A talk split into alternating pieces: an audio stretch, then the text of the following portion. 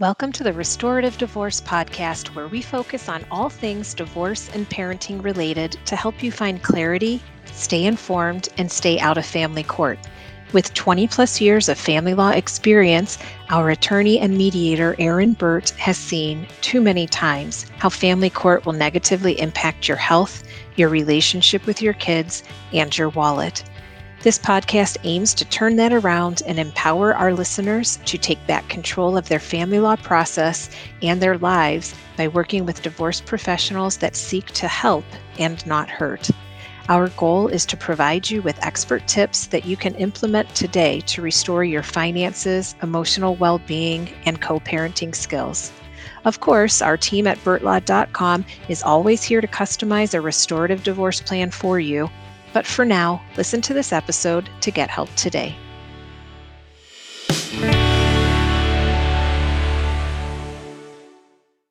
Today, I want to talk to you about child custody issues, co parenting issues with electronic devices.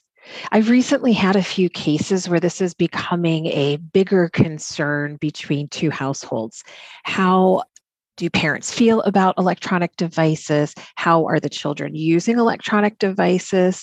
And are they abusing their privileges or are they getting in trouble while using electronic devices? These all become co parenting issues and sometimes they become custody issues. So, some of the things that you have to consider when you are co parenting is having an electronic device agreement. Not all parenting plans will have that type of specificity. It's an extra document that you can talk about with your mediator, you can talk about with your attorney. Important document. Having both households use the same agreement will set boundaries and standards for your child.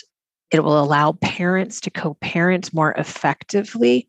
And if issues do arise, then you can go back to this mutual agreement and you either can say we're having problems with this. We need to adjust this agreement or you might say that a parent is not following the the child's not following agreement and seek mediation to discuss what are your next steps.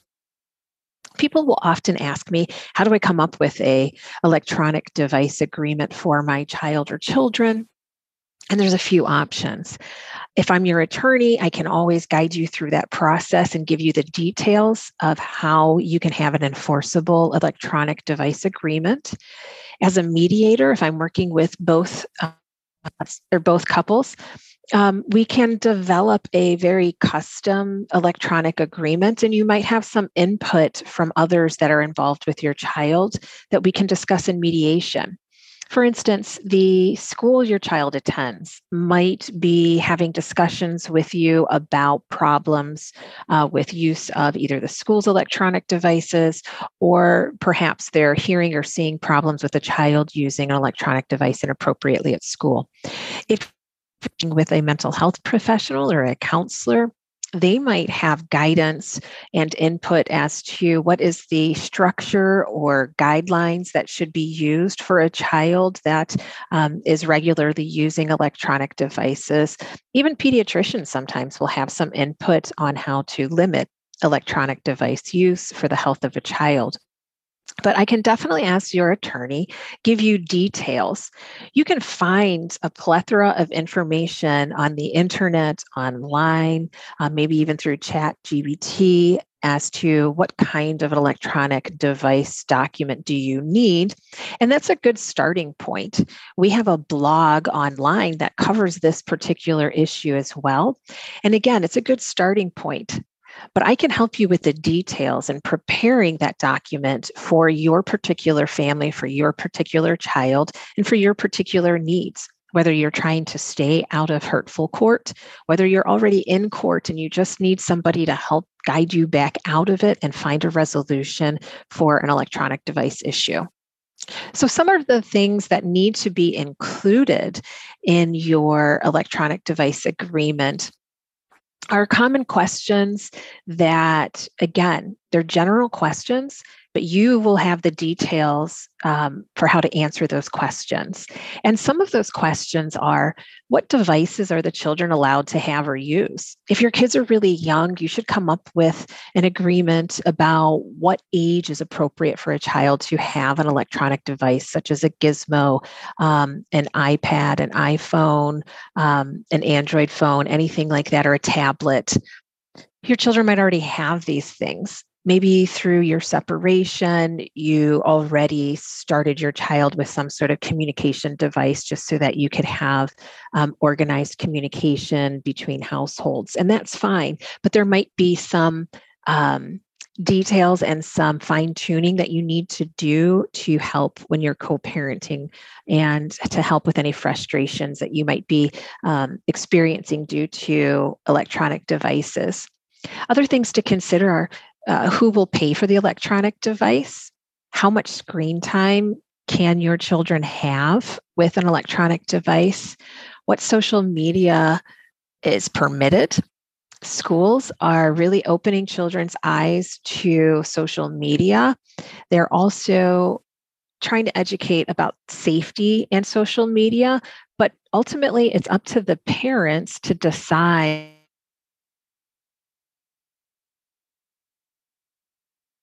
it's always evolving. So it might be something that you need to review again in mediation at another time as your children grows, as the social media platforms change, or as your um, concerns change. Also, parents should discuss do the children need to share their passwords? And will tracking devices be allowed through electronic devices? I can tell you that when this becomes problematic in a custody litigation, a lot of times courts will say you are not per- uh, permitted or you're prohibited from using a tracking device. However, for your particular needs or your child's particular needs, um, as co parents, you might decide that this is acceptable.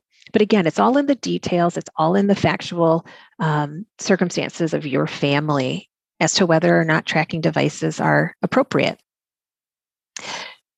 When you are trying to work on your electronic device agreement, I would use a team approach. First and foremost, that team is you and your co parent. Then adding in a divorce or parenting mediator is your next best step.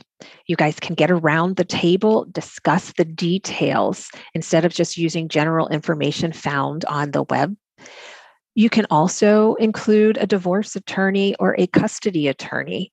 If you feel that you need additional support, additional knowledge about the law and your options, using a custody attorney to develop, draft, and negotiate your electronic device agreement would be appropriate. You can also use an attorney to review any documents that you've prepared or to use them as a limited scope or an unbundled attorney to prepare this document. Here at Burt Law, we provide all of those services. I've had cases where we mediate and the parties craft their own agreement. And I've had cases where I work as an a la carte or unbundled attorney where I'm drafting that agreement for families to sign. And if there is an issue down the road, then the court might review just to see what um, both parents were agreeing to as it relates to uh, an electronic device agreement. So there's many different approaches. Here at Burt Law, we do like the team approach. We include our clients. It's a client centered approach. We include professionals. We include mental health professionals and seek their input as to what is appropriate for a mental health, or excuse me, appropriate for a electronic device agreement. And we include um, child specialists as well. And so, if you would like that team based approach, the team could just be a mediator and you and your co parent. Or if you need specialists and you need to fine tune those details, contact us. We're here to help you. You can reach out at 630 891 2478 or find us at burtlaw.com. You can also connect with us through social media because we will always be posting things about um, electronic agreements, especially because it is a very important topic excuse me, it's been a very important topic these days. Until next time, take care.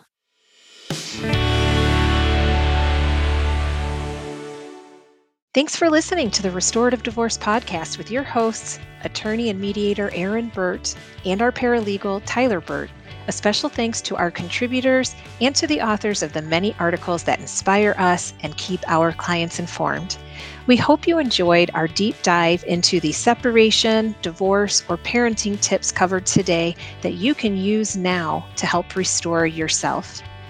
If you strive to improve your life or the lives of your children after a separation or divorce, join us next week when we will cover more restorative divorce topics.